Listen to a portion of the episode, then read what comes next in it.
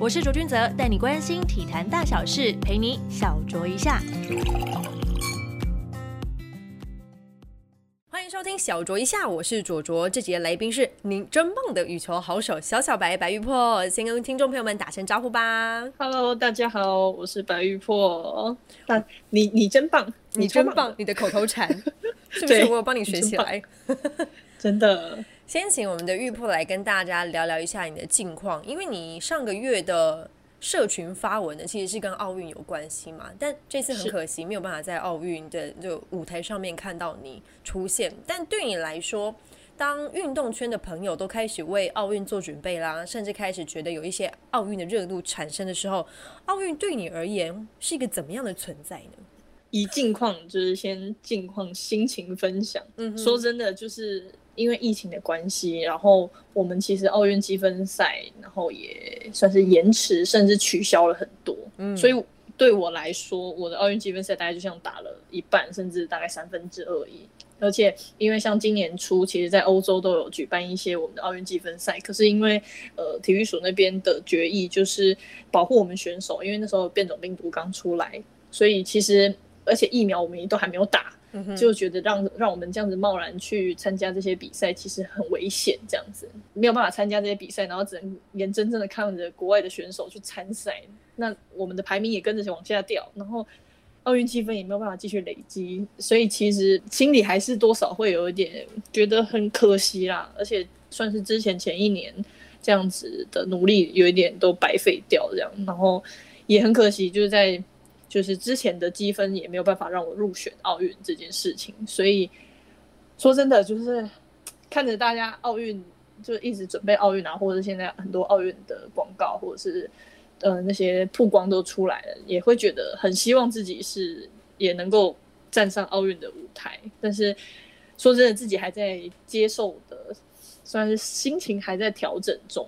但是也只能算是专注在当下我现在能够做的事情，因为毕竟之前是国外疫情比较严重，我们台湾有守住，但是这阵子就是台湾的疫情其实影响了我们很多，所以我们整个训练啊比赛都大大的受到了影响，会让我觉得说整个现在这个期间都还是在一个调试的阶段这样子。哦、我觉得听到这一段我觉得心里面有一点酸，你知道吗？对我们体育媒体来讲，就是说东京奥运这四年一次，尤其是在东京举行的这个国际盛会，离我们最近，没有时差，然后觉得说是我们台湾的选手最可以表现的一次，然后就会希望说所有我们知道的运动选手都去参加吧，会有这样子的期待，你懂吗？大概在上一次呃里约奥运的时候、嗯、那是我第一次参与奥运积分赛，那那个时候我也算是大学刚毕业，然后就渐渐开始参加国际赛，然后也很幸运的就是我入选了国家代表队，然后也入选了我们奥运代表队，然后这也跟着大家一起去打这些积分巡回赛，然后但是那一次虽然我的排名已经算是到我人生的新高，就是二十名，世界排名二十名，但是因为我们、嗯、呃，如果有两名选手在二十名以内的话，第二名选手就一定要前十六名，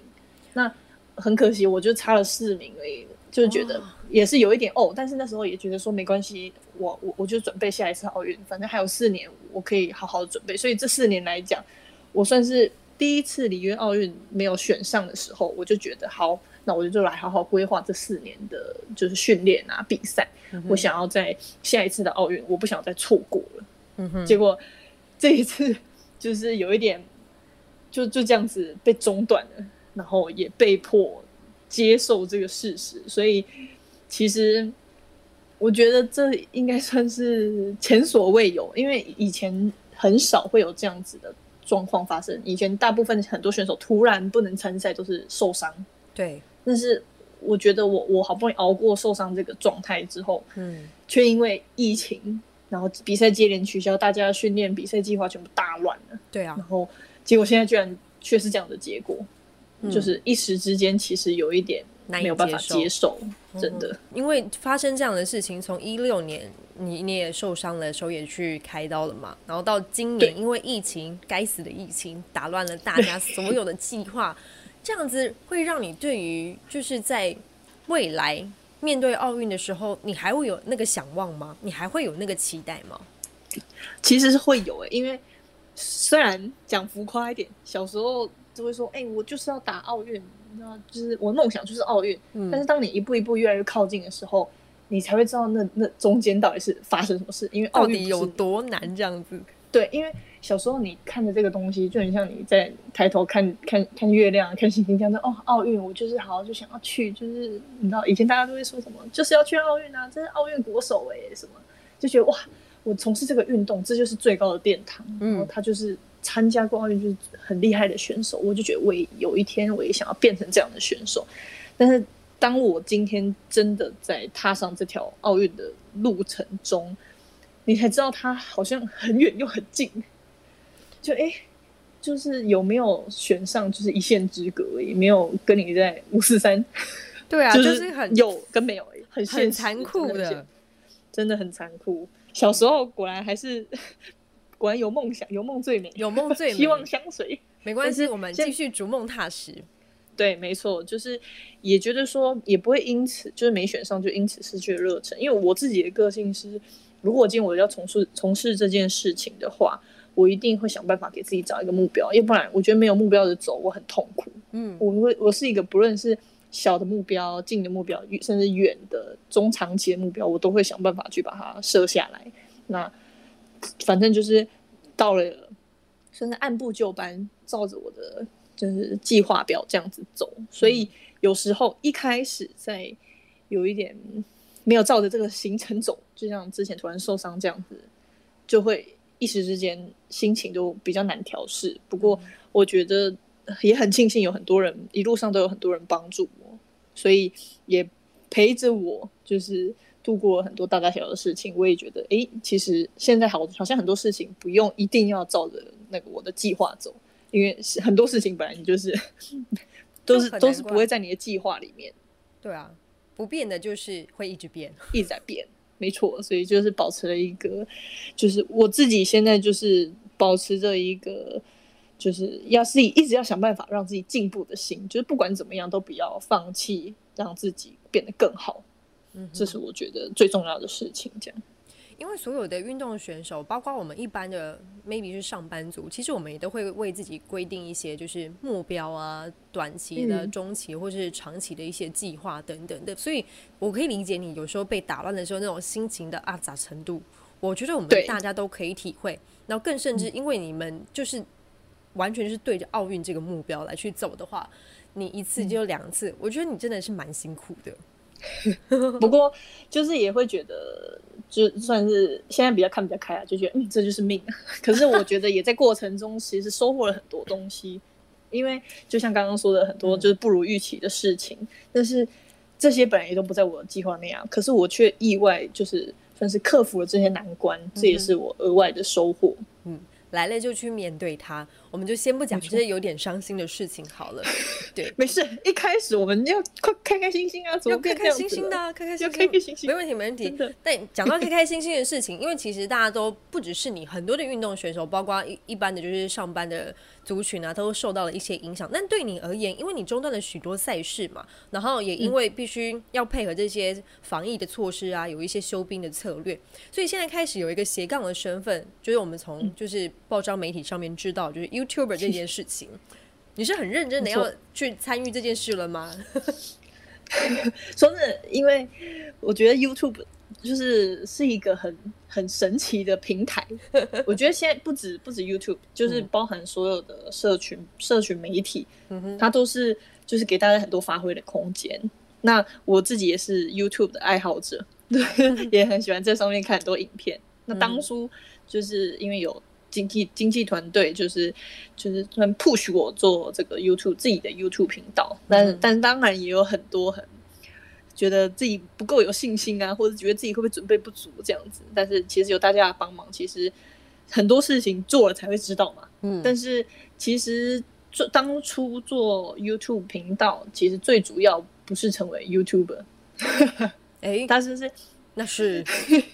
是因为。呃，我自己其实在选手退役之后有一个想要做的事情，就是我想要从事一个教学，最想做的是偏乡教学。因为就会觉得说很多比较偏乡的小朋友其实很多下课之后不知道做什么，然后很多社会案件可能就因此发生，然后或是隔代教养一些问题、嗯、那我会觉得运动这件事情其实对大家是很好的，因为像我自己就从中收获了很多，甚至我自己人生的目标啊价值观等等，那我也会觉得哎，其实在下课之后让他们有事情做，那如果因此减少了社会案件，那其实是更是好事。那如果能够从中找到发掘很多可造之才，嗯，那我也觉得那这样子就真的是很棒，对啊。然后而且重点是因为羽球是大家比较少接触到，因为羽球消耗 太, 太多嘛，那羽球的消耗品太多、嗯、所以大家一开始都不会想要接触这项运动，可能去跑跑步啊打打篮球，这些东西是可以打得很长久的。嗯，那我也觉得因为我既然有这个技能，这是我专长，那我觉得可以推推看，给大家多一点选择嘛，大家一起来公平竞争啊对啊，然后主要是因为想要从事这个教学的部分、嗯、也觉得说有透过 YouTube 甚至 Facebook Instagram 就是这些媒体的曝光，那也可以让大家更知道说我有想要做这件事情啊，也希望有志一同的可以加入你，对，加 join us，我在我在找你 I want you 所以 你, 你开始做 YouTube 或者是说你跟经纪团队还是经纪团队提出来觉得说哎、欸，你其实可以常常尝试看看这样的事情，是是谁先开始的呢？应该是是经纪团队没有错，因为我们选手大部分遇到有自己在成立 YouTube 的频道都比较少，那我看到很多都是比较多像是生活化的，可是我自己就是一个平常私底下不太喜欢一直拿着手机啊或者是一直记录自己生活的人，因为我自己我自己我会觉得我摄影技术不好，然后就觉得大家可能不太想一直看我，很腻耶、欸、平常一直看，现在影片又都是你有完没完啊不用担心、啊、不用担心，就觉得就觉得说以前比较多接触运动员的那个风格是这样子，很生活化、嗯、那我会觉得自己在做这个生活化可能也不是这么占优势，或者是这也不是我真的想要做，刚开始我就是没有很想要做 YouTube 的这个频道，可是我也是接触了专业的经纪团队之后我才知道说哎、欸，其实很多媒体的自媒体的东西并不是我想象中的这样子，比较单调一点，嗯哼，对，就是他们有好好的开导你，告诉你说其实你可以在透过这个平台然后去达成你想要的这些、呃、期望值啊等等的。那其实 我, 我觉得其实要纠正一下，因为其实台湾的羽球人口、嗯、打羽球人口是非常多的，大概仅次于跑步而已吧、嗯嗯、哦，有这么多？对，你可以上一下那个就是呃教育部体育署上面的那个网站的调查查询，我记得有一年好像是全台湾最多人从事的运动是羽球，好像二零一七年吧。嗯，所以羽球的推广其实是做的挺好的，只是我觉得刚好你提到的部分也是我们其他运动项目也可以作为参考跟借鉴的，就是在一些偏乡的一些小朋友他们可能所收到的一些资源可能没有那么的丰富的时候，也许这个就是你们可以在这个时候参与上一脚的时机点。对，没错，而且我最主要的受到的启发就是有一个篮球的品格教育，它是一个算是结合了信仰跟篮球运动做作为一个算很像是娱乐营、嗯、然后我就会觉得因为我自己从事就是娱乐营这件事情，我觉得最主要呃不只是给他们羽球的这个技术之外，我也希望让他们有一些人生的观念，然后也不要走拍楼唔通行。嗯，最好是、啊、就我、哦、我知道你说的那个品格篮球教育，对，我觉得它是一个虽然它是比较偏有宗教信仰的部分，我记得对对对，可是对，可是我会觉得其实呃抛开这些比较呃限制之外，我会觉得其实这样子的观念我觉得大家都是在做好事、嗯、我也觉得哎，我是不是也可以透过这样子的方式让大家多多接触这样子。嗯，我觉得这是一个非常好的一个开始，但你有没有想过说就是去除了这件事情之外，在未来如果说有一天你退休了会去担任教练呢？担任教练是我们选手退役之后最容易最上手最好上手的一件事情，因为抛开跟选手沟通这些事情我们已经有了专业的技术，所以几乎很每一位选手甚至我们自己羽球界的前辈们大部分都是选择就是当教练，就算不是全职也会兼职。那我自己也算是比较朝着这个方向前进，就是兼职当教练，因为我自己其实也蛮有对很多事情也都很有兴趣，那我觉得都可以接触看看。那再不管怎么样，我都知道说教球是我最后最后可以养活自己的一个方式，这样子。所以在我还年轻的时候，可以多去尝试一下。那真的不管怎么样，那我再回来教球这样子。没错，你现在这个年纪要聊到退休这件事情还有点遥远，对，但还是要为自己做一些打算，是真的。真的真的、嗯、但我们聊回到最初好了，就是你刚开始踏上羽坛的时候，其实一路上基本上都有姐姐在旁边帮忙你陪伴你，姐姐在旁边碎碎念、哦、我, 我懂姐姐不要听姐姐不要听，因为我也是姐姐所以我也很常念我的弟弟妹妹没有没有，姐姐超棒的我想问，差点得罪主持人对你来说，你觉得说像姐姐是在你的选手的职业生涯当中扮演着什么样的角色？因为你曾经分享过他可能是你的教练啊，又很像你另外一个妈妈，然后又要身兼你的司机等等之类的，但在没错，对对对，在实质上面呢，除了这些之外，他给你的心灵上面到底是有什么样的建设？因为就我而言，我看待一位选手，我会觉得你其实是给予大家蛮正能量的一个运动员，不会有太多的呃负能量或是一些有争议性的东西，就是看起来这位选手是非常非常好的一个商品这样子。毒鸡汤不是人人都能喝的因为主要我觉得姐姐真的给我，如果真的要说的话，她就像是亦师亦友、嗯、因为其实前面提到就是姐姐大我五岁，然后其实我们在学生时期我们一直不在同一个阶段中，因为像我国中的时候他就已经高中要毕业了，对，那他大学毕业的时候我都还没有进入大学耶，那、嗯、所以一直到我就是结束了学生的 学, 学生选手这个身份，他就已经在国际赛场上征战多年、嗯、所以我们一直站上的舞台是不一样的，那他就有点像是一直跑在我前面的一个人一样，他遇到了很多状况都是我当时没有办法体会，甚至我更不晓得他做了什么，那所以反过来他来看我这些经历的时候，他当然就会比较多，就忍不住想要多碎念个两句，想要多讲你几句这样，多教导我，因为他不希望我再走错路这样子、嗯、因为我觉得最主要的是因为呃，我姐姐自己是一个很自律的选手，这是这真的是我抛开我是他的家人这件事情来算是来发现他这个选手为什么可以打得这么长久，而且他也是很有成绩的一位选手的原因、嗯、他一直以来给我的就是一个很好的榜样，不论是练习还是练体能练球等等，就是我觉得他都是一个很刻苦要求自己的人，不也有可能是因为他的身材条件不是像我们所谓的这么高挑，所以在羽球场上人家就会说啊，你身材就比较不好，你就是都要苦练一点，所以他可能就是一路这样子扛着这个压力上来的，所以他对自己的要求就一直是很高、嗯、那可能我从小因为我就比较喜欢跑跑跳跳啊，然后很多很多教练们看到我说啊，这个小孩很不错，很适合运动，所以其实妈妈当初会让我打羽球甚至运动的原因，就是因为很多教练就觉得我很适合运动这件事情、嗯、哼，然后反正我们两个就是一个是长期被打压，一个是长期被鼓励，然后那个心态上面会、就是、如果长期这样下来，其实会导致就是说可能姐妹的感情会有一点点不好。我因为我看过太多兄弟姐妹，如果是那种就是从事同一项运动的时候，家人刚好又有两样情的状况的话，会比较容易让两个感情方面是往背方向的去发展的，但你们不一样、嗯、对，殊不知我们其实没有殊不知我们其实没有，因为其实姐姐就是一直她有很多成绩都是靠她一直努力来的，甚至她一开始踏入羽球这个圈子，她就是起步比别人还要晚，嗯，她在我记得她好像小学五年级还六年级才开始打，以现在来讲小学一二年级就已经加入羽球校队了，她那时候真的是很晚才打，嗯，很晚才加入羽球这样子。那我觉得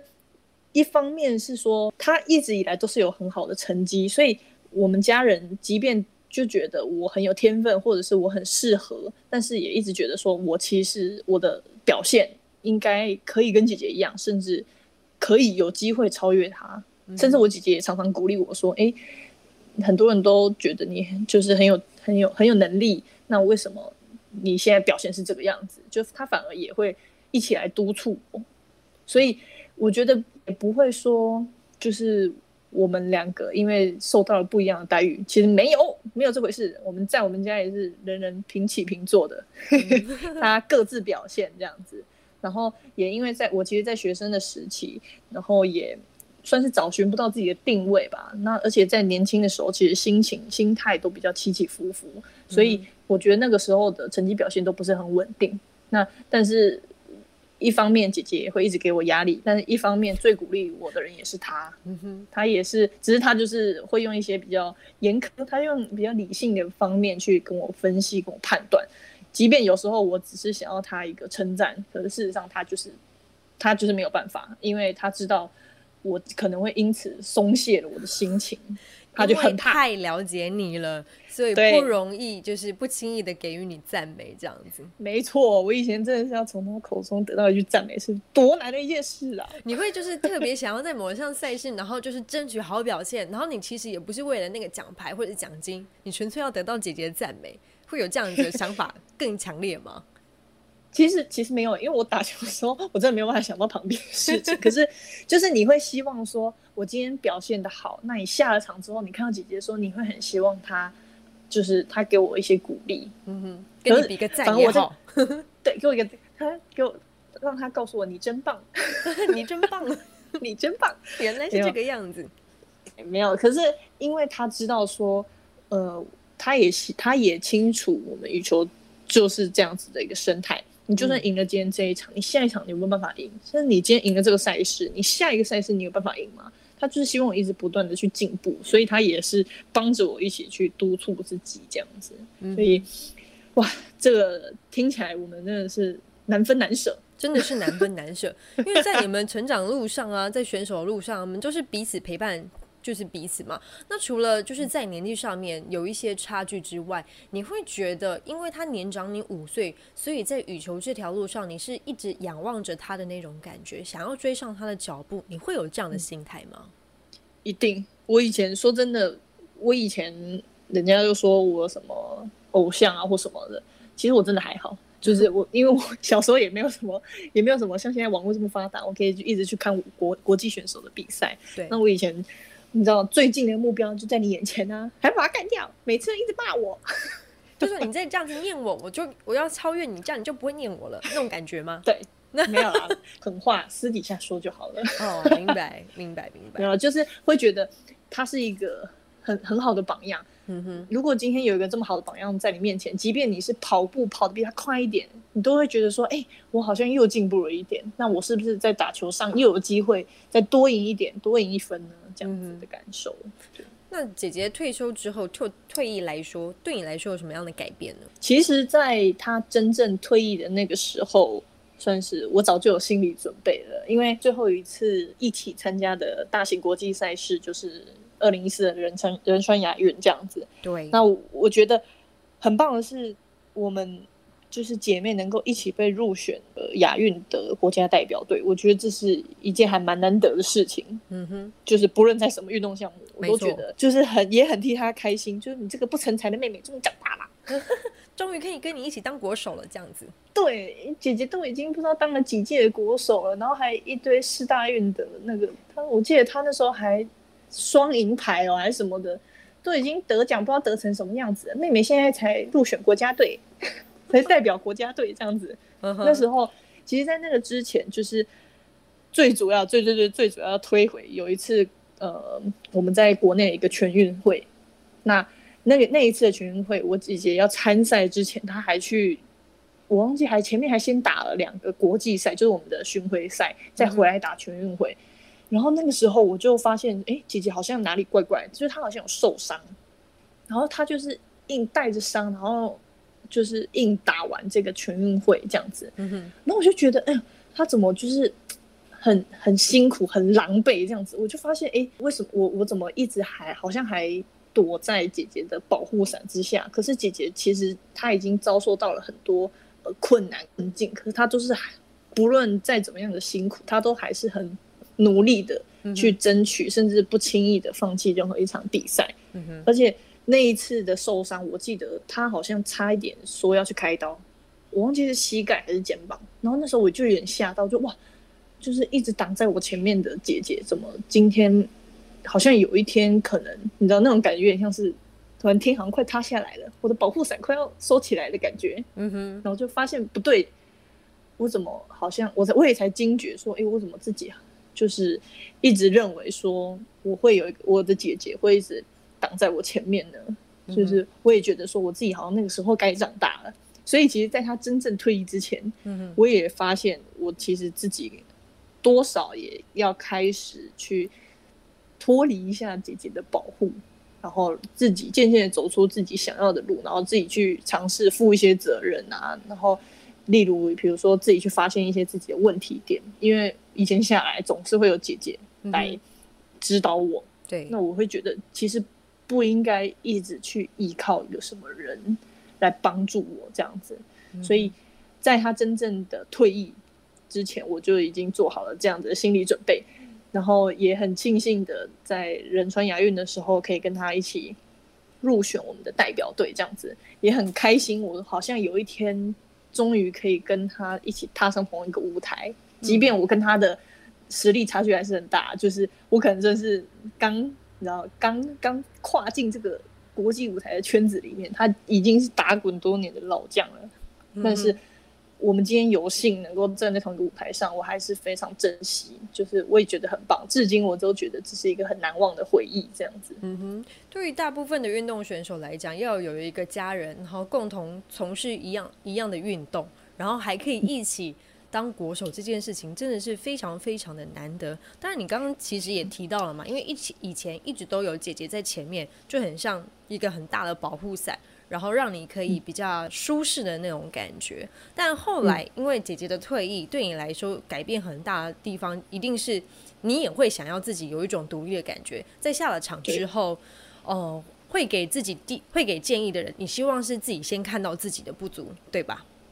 对，没错。嗯哼，尤其是在二零一六年那个时候，我觉得你历经了非常非常多的一些变化，像错过奥运啊，膝盖受伤，接受手术啊，你这些部分你都挺过来了。觉得自己在心态上面改变最大的部分是什么呢？因为这个时候你可能已经呃不想要，就是真的是在那个保护伞下，就是做呃小小白，你想要做白玉破，嗯、这样子的角色。嗯、那个时候的心态最主要的转变是什么？因为我自己是一个很容易想办法 push 自己的人，我就是一直，如果你说要我提出一百种训练的方法，我一定可以。可是今天，我今天就是受伤了，我就被迫中断这件事情。嗯哼，结果我现在唯一不能做就是训练。然后我就哇，一时之间我好像其实不太知道我能够做什么，因为我就是要休息这件事情，我好像变得不太会休息。嗯、那也在那个时候，我也学习，有点像是被迫慢下脚步。所以算是在那个时候我最大的改变就是学会有耐心吧，就是静下心来，有耐心的去面对这一些事情，因为我的我目前遭遇到的这一些事情都是需要时间，嗯、因为所有的复健手术手术后的复健都是不能赶进度的，对，因为它就是需要时间去愈合，即便你的复健进度再怎么好，可是你的伤口就是要等它愈合啊，这是这是没有办法，这是这就是我没有办法改变的事实。嗯、所以在那个时候，我反而最最受到最大的磨练，大概就是我耐心吧，就是我需要静下心来，我需要好好的，不能再像以前这么冲，然后甚至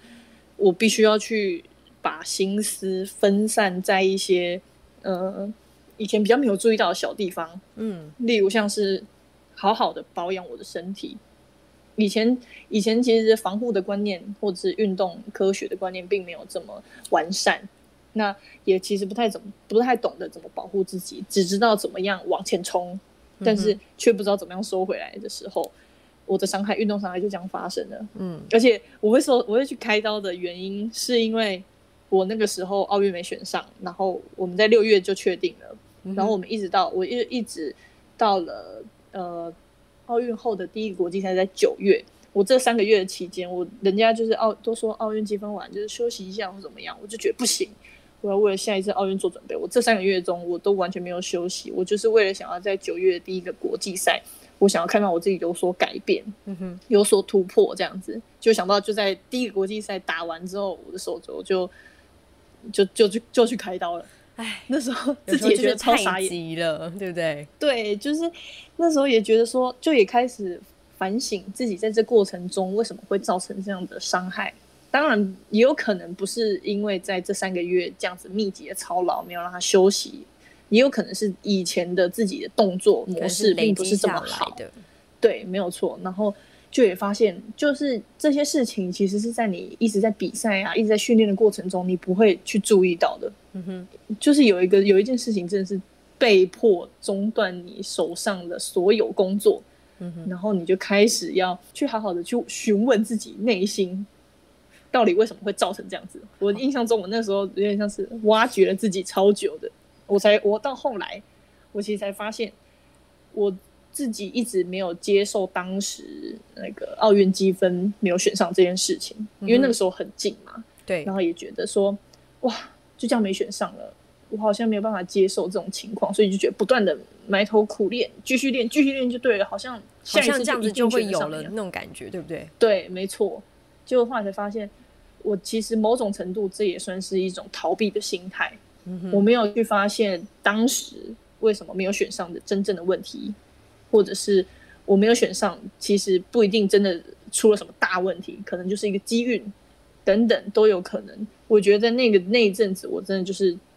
因为自己更有耐心更静下心来，所以我觉得才能够探讨了自己这么多很内心深层的问题，就是一层一层真的就是把它剥开这样子的感觉、嗯、就正视自己的内心到底是发生了什么样的状况。因为这样的情况之下，其实外面的人没有办法帮助得了你，真的是只有你自己愿意面对了这样子的状况之后，你才有办法了解到说原来我是这样子的人。你在当下有这样的感觉吗？真的真的真的是这样子，因为有种恍然大悟那样子，啊，原来我是这样。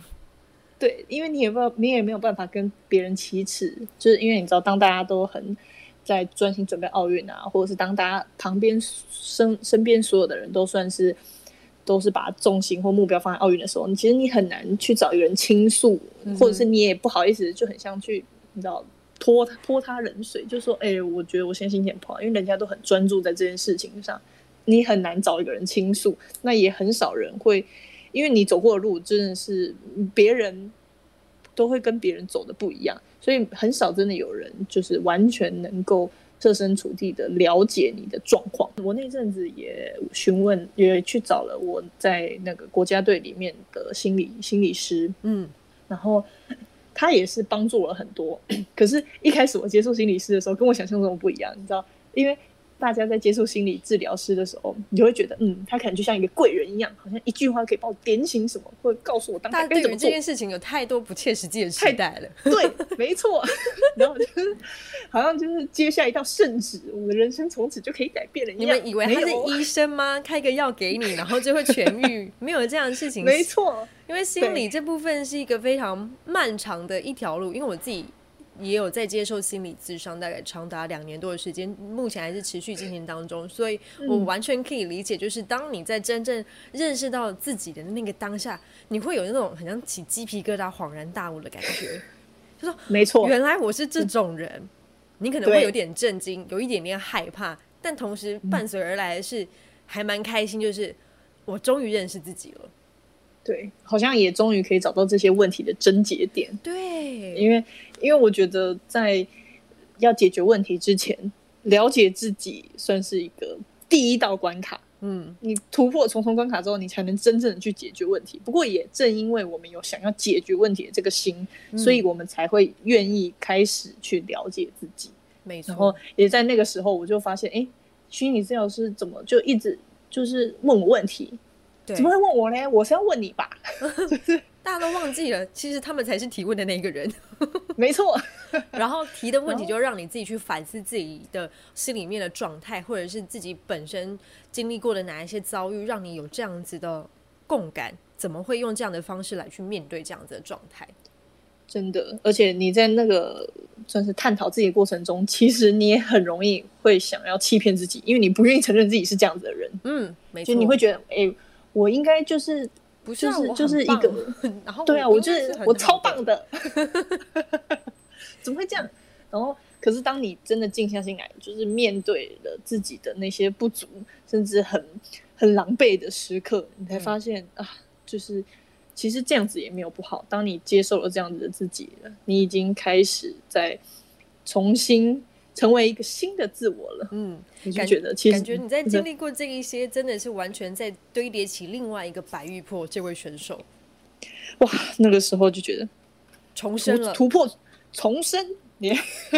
其实因为不止在二零一六年这个手肘的开刀，在呃二零一八年我的亚运之后，雅加达亚运之后，我的膝盖受了伤，那也是在那个时候更迫切的影响到这一次的奥运积分赛。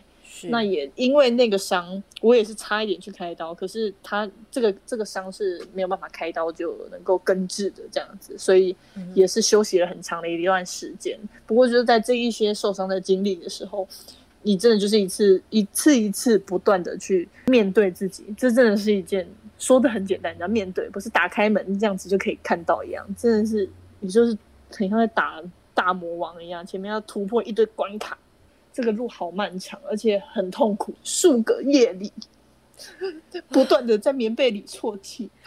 这真的是很多运动选手他们其实不太会去呈现在可能媒体面前的那一面，因为其实老实讲，我觉得当大家的技术其实都接受过相同的训练时间或者是教育的过程，最后能不能就是真的成为所谓的顶尖选手，我觉得心里面的状态绝对是第一名必须要考量到的部分，只有正视自己的状态才有办法就是变成更好的一个一个自己。因为我就想说，尤其是在羽球目前竞争非常激烈的环境里面，因为面临到了有新生代的崛起嘛，然后前面也有世界球后就是小戴他在前面、嗯、最近广告超级无敌多的，你自己会怎么样去面对这样的压力呢？尤其是你在经历过这一些，可能你已经想要跳脱姐姐的保护伞，然后有 历, 历经过了一些伤痛等等的。我觉得你不可能去否认说这不是一个压力、嗯、可是其实大家都把压力想得太太太严重了、嗯、其实压力它可以是一个好的发展，因为它是一个帮助帮助你自己，跟不断的去督促自己说，哎，你不能因此就松懈，因为很多我觉得我们的、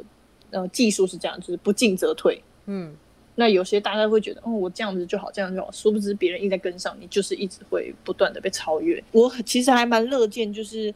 如果我们有新生代能够赶快顶上来。因为我们在国际赛，其实呃，台湾的选手在国际赛场上前五十名的人很少，尤其是女单、嗯、哼尤其是像我们每一次每一年都会有一个国际的团体赛，那像我们的 U 八 杯跟苏迪曼杯、嗯、都是我们的国际赛，那尤其是 U 八 杯的时候是一个女生男女分开的团体赛，那每一次我们去出去出去打比赛的时候，小戴就会，因为我们都会排名高的对排名高的，排名低的对排名低的，会照这样顺序对战、嗯、然后每一次小戴很辛苦的赢了对国家的第一最高的选手的时候，我就会很希望我们后面的选手也能够顶，就是一起把这个胜利一起拿下来、嗯、要不然就会很可惜，就是他赢了，但是我们后面的火力火力不支援，火力没有办法支援上去，前面大魔王已经打倒了，可是后面已经击溃了没错，就会很就会很希望我们也能够为这个团体的赛事更能够多付出一份心力、嗯、但是我觉得就是怎么说呢，我觉得可能也因为台湾的环境，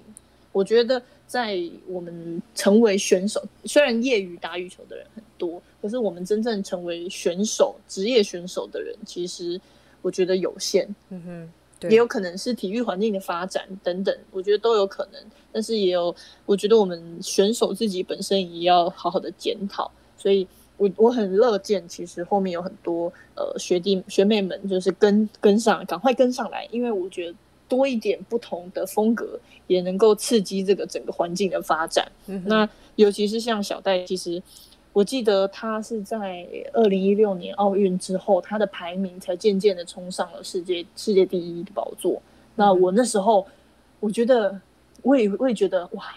他真的是带给我们其他选手一个希望，就也觉得说哎，其实我们台湾不像是各个国家，其实他们出去就是一整批人，你很明显看到出去他们都是一整个团队，那个阵仗之大。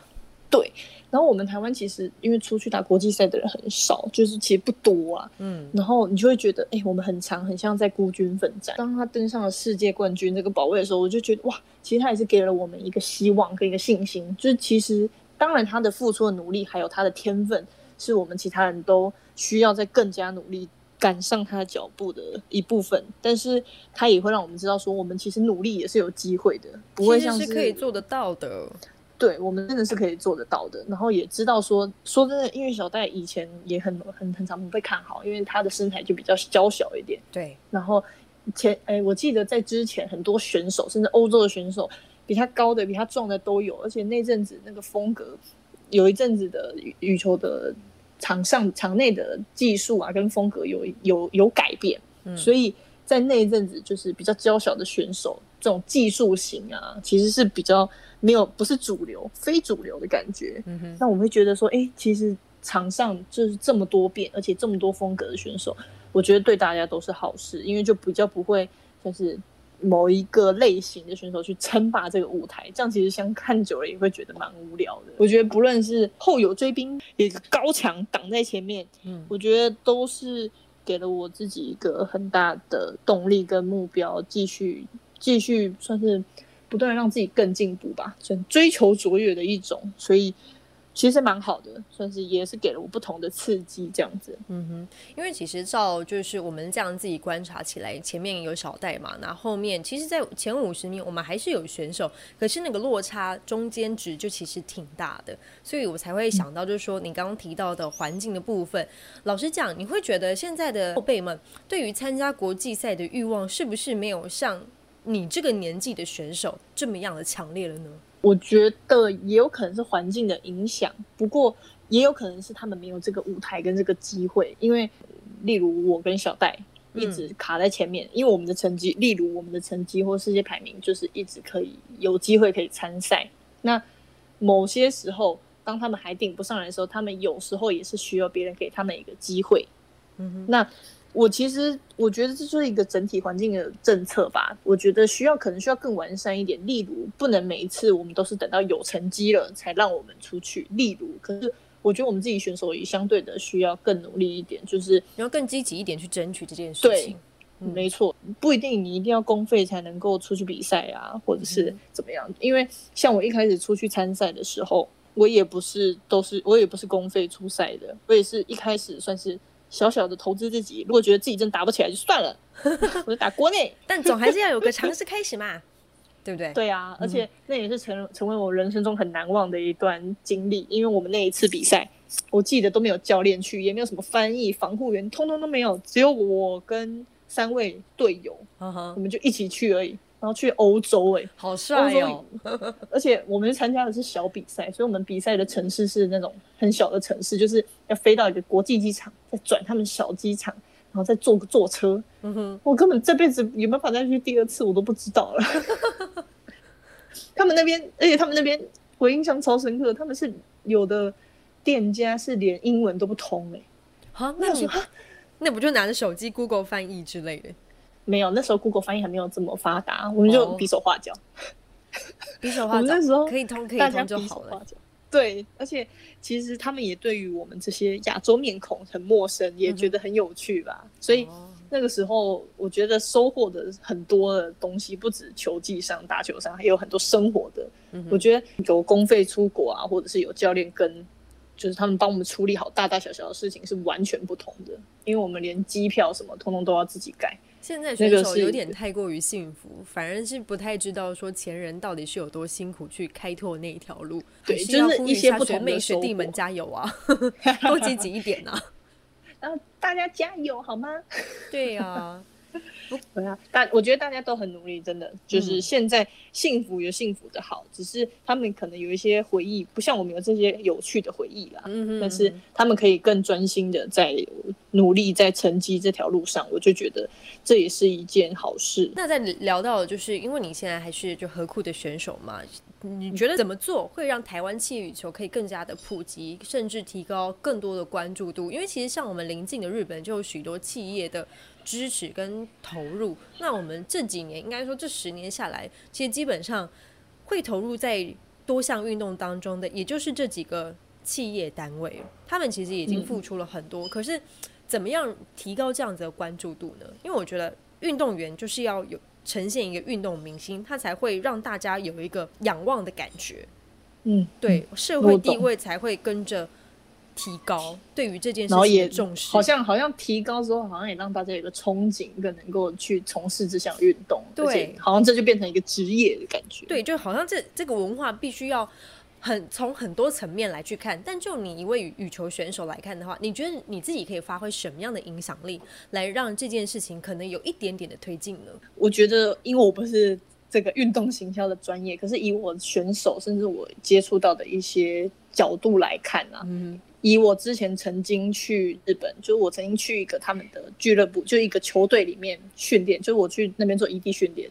然后我印象很深刻的一件事情，就是因为那个球队他在东京，然后东京你知道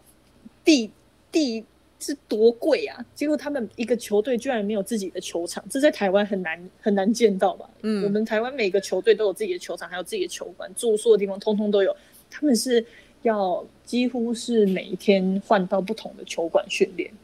然后我就觉得诶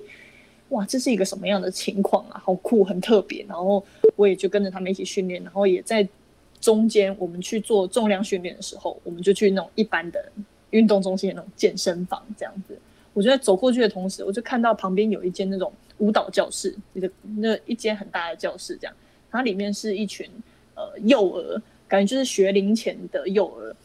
他们在做体操课，然后他们体操课可能不像我们那种比较玩乐的性质比较多，就是让小朋友活动的性质的感觉、嗯、他们是认真的在做一些小朋友在做前滚翻，然后再走独木独木桥，就是平衡木这样子，而且他们小朋友在做不是那种好像有做就好，他们是认真的把这个动作去做到标准，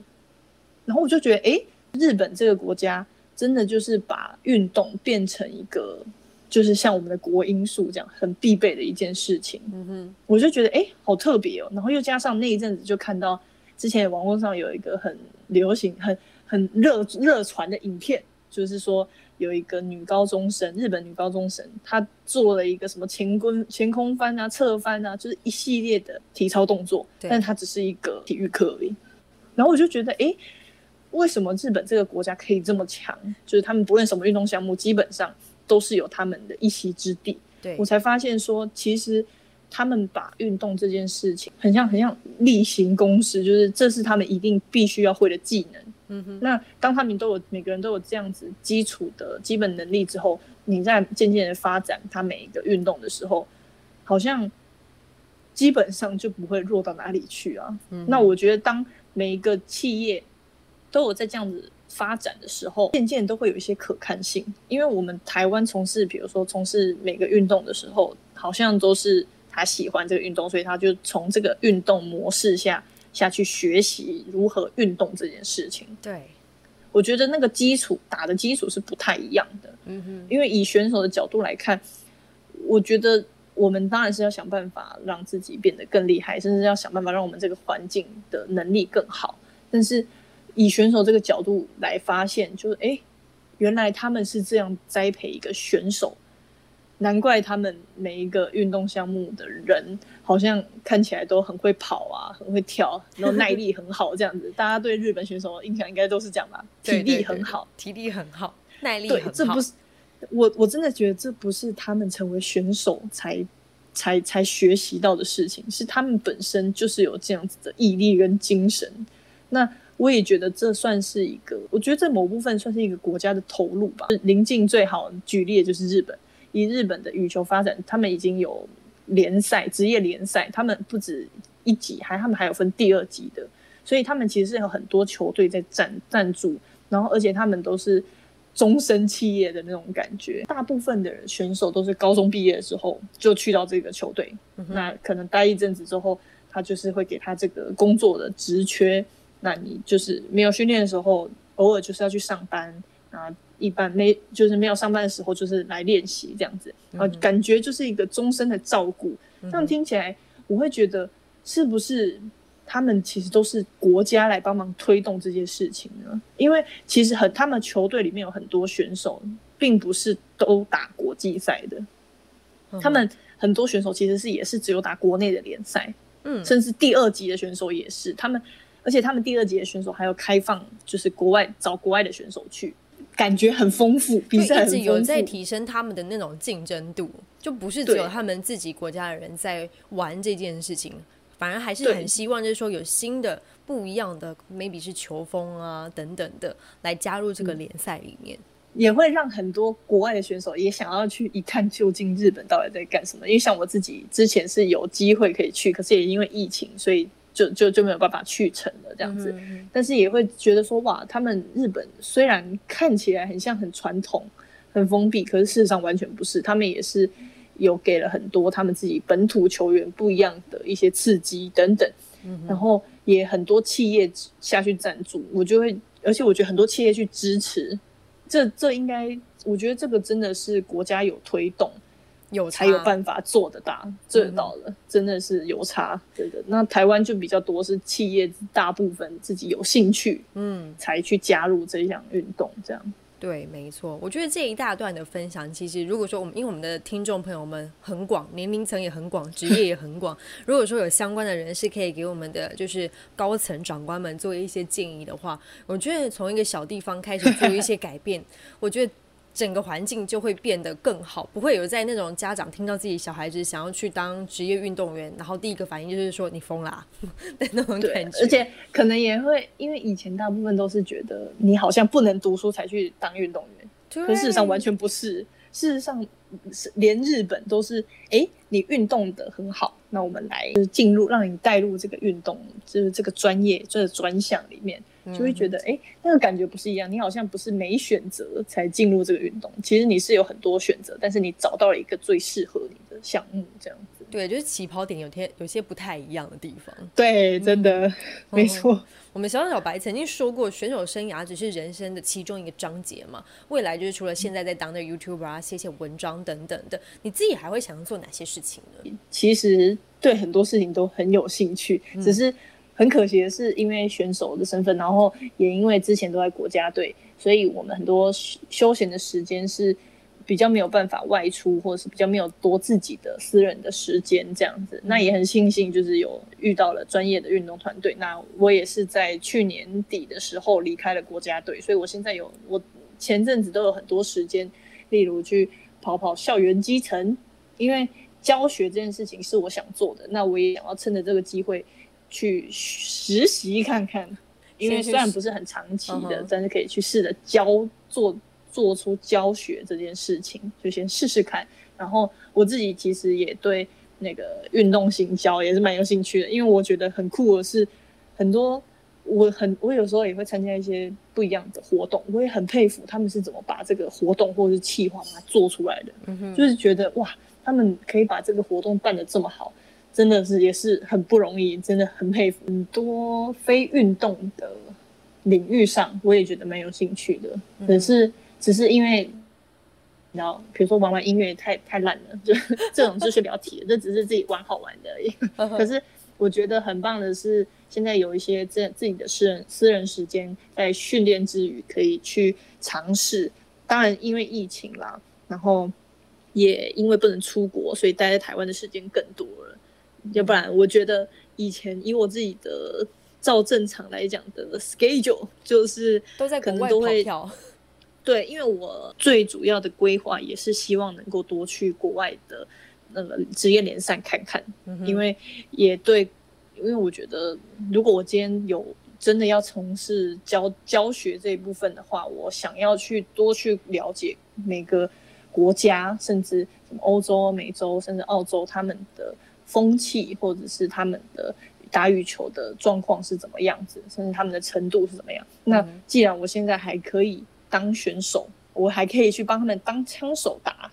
那我就想要多去尝试看看，嗯，然后看有没有机会回来台湾的时候能够做出一些不一样的改变这样子，就是不停止的学习就对了。对啊，因为我觉得不学习很无聊，人生感觉蛮多事情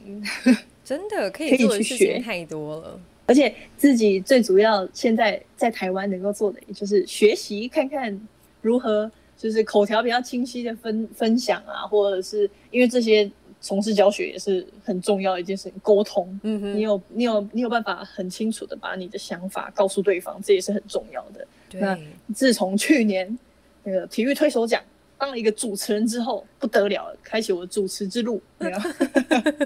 没有没有，开玩笑，自己还差得很远，可是也 一, 一, 一部分就是很佩服，就是像这样子专业的主持人，然后像是卓卓专业主持，我没有，我是在跟你聊聊天而已可是因为我就很佩服，就是